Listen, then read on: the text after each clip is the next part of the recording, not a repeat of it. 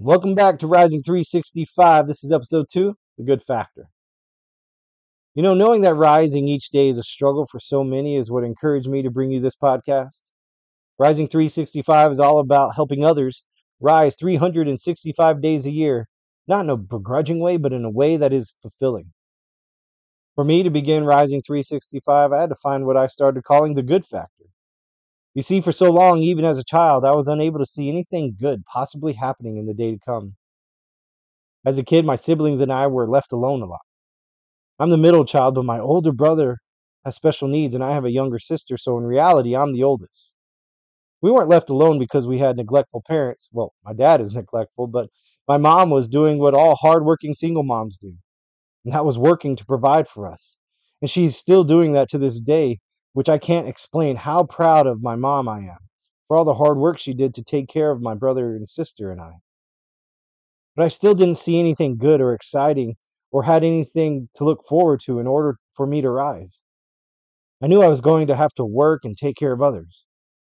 Fast forward to me joining the U.S. Coast Guard. Now, for these 10 years, I had something to rise for.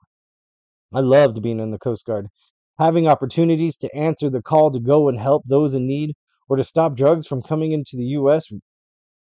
Man, that really gave me a reason to rise. But after 10 years, all that came to an end.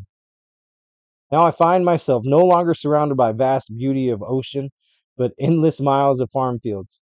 At first, getting up was easy, but six months later, no longer wearing a uniform, I find myself with zero motivation to rise up and meet the new day. So I would just stay in bed. This led to a deep slide into sadness and depression. I couldn't see anything worth getting up for since I no longer saw reason to or anything good to get up for. That's when I realized I was stuck. I was stuck in what I once did. And I had no longer looked at my life with excitement or with reason. Since I no longer had what I once had, I had to find something else to get up for. That is when God used His word to open my eyes to the reality of a new day. And that was the verse Psalm 118 24. Man, and it's just a reminder that each day is a rich and precious gift from God with new grace and new opportunities. And it says this This is the day the Lord has made. We will rejoice and be glad in it. After having God open my heart to this truth, is when I started looking for the good factor of the new day.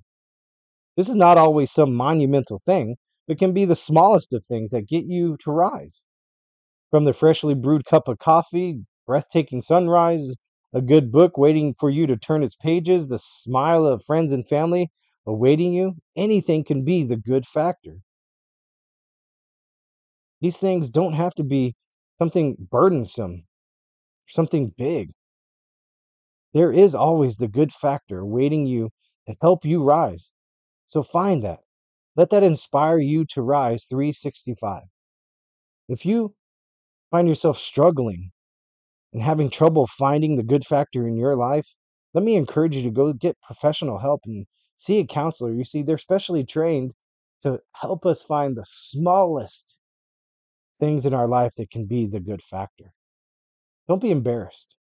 They're there to help you.